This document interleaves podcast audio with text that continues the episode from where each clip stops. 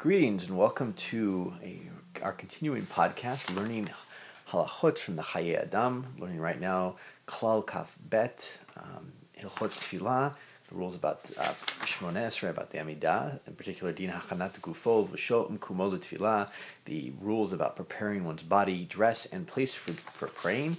And today we're um, going to be able to finish up um, the Klal Kaf Bet. Uh, so here we go. Yud Zayin, this is Siman Yud Zayin from Klal Kaf Bet. Im nishar adam yachidi mitpalel bevet hakneset, im hu bevet hakneset shebasadeh, o afilu ba'ir, bitfila arvit shemitbalim balela, hayav chavero tina lav ad shesayem tfilato, kedei shelo machshav machashavto. So one person uh, remains alone in the praying in the synagogue if it's a synagogue that's in the field or even in the city uh, for the evening prayer, uh, the the uh, a person's friend has to wait for him until that person finishes his prayers, so that it won't destroy his concentration or confuse his concentration. Imagine it's a very uh, we'll see this come out. You know, it's it's scary to be out in the field alone. Uh, everyone's left you in the dark. Uh, bayom uvayir, and it's good to be even more stringent about this and wait for that person even in the day and even in a city. And so where it's potentially a little bit safer, nonetheless, one should wait. But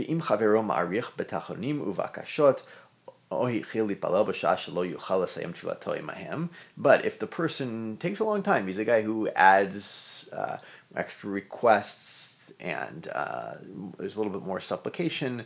Um, for him, there's always those people who are like to take a little bit longer uh, to pray, um, and um, or the person comes in per, perhaps late and he doesn't have time to finish his davening with everybody else. Uh, in that case, you're not required to wait for him. Why? Shari muchach milta de'adata dehachi nichnas mefached, because it, it, it proves the, the, matter that, that when he came in, right, he uh, um, uh, he knew that, that people weren't going to, he was going to take longer, and that people uh, either because he takes longer to pray or because he started later, and that people uh, therefore aren't going to necessarily wait for him, and therefore he's not afraid. Um, just to add a note to that, the Mishnah Berurah does mention that it's nonetheless a good thing to do to wait for such a person anyhow. So, okay, that's the end of Yud Zayin. So we move on to Yud Het. Shikor, im enu yachol ledaber asur litpalel. Somebody who's drunk, uh, if they're not in the state where they're able to speak in front of a king, it's forbidden for them to pray. Vehave ke'ilu uh, oved uh, gilulim. And if you do so, you pray drunk, it's as if you're an idolater. It's pretty harsh words.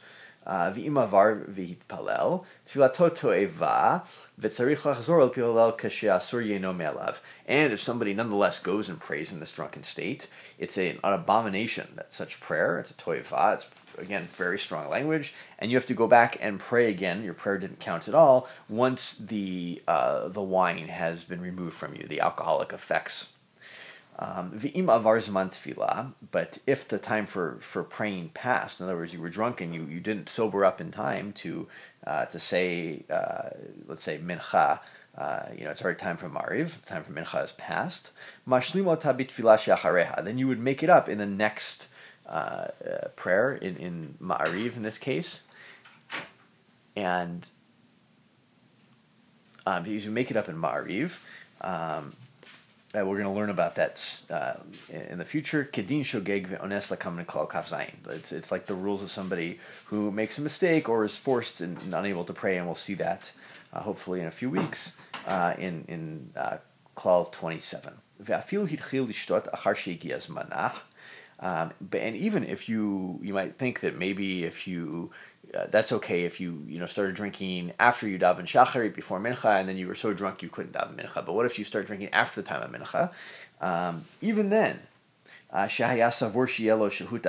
That if you because you you uh, or presumably if you reasoned uh, that you would have enough time to sober up afterwards. Ones. That still, even though you started drinking after the time you were obligated in that prayer, that's still called you're being forced, being unable to pray, and therefore you can make it up the, for the next uh, prayer. But if you're actually, you know, you've had something to drink, but you're still able to speak in front of a king. Um, even though that from the actual rule that once you drink a a fourth uh, revi'it, is a small amount um, uh, of wine in one sitting, shall we say, or you know, at once, um, that pre facto you uh, you are you're not allowed to go pray. Um, mikol makom pagino. But if you feel in your uh, in yourself that you know that uh, even though you drank that much, that you're you're doing okay, you've sobered up, that the wine has uh, effects of it have been removed from you or have weakened. Mutar litpalela That that actually lechatchila before uh, that you're actually allowed to go and pray. Um, Vilachen in Arunis Harimbaye not shalanosh in chazakin. and therefore we're not uh, we're not very careful or or, uh, or stringent even about our wines um, because they're not very strong. Uh, it's a language like that should always make one think that uh, at least makes me think that there's more going on to this argument than just that. You know, when um, but anyhow, it'd be interesting to look at the different sides. Uh, uh, what's going on there? Shemit palim shatu revi That so therefore we in our day, even since our wine is weak, we pray even if we drank uh, a revi'it or more, uh, nonetheless. And with that, we have completed uh, all of Klal Kaf and uh, so we will continue uh, tomorrow with Din HaKriyot B'Tfilah, uh, Esrei, the rules of bowing in uh, saying the Amidah. Everyone should have a wonderful day.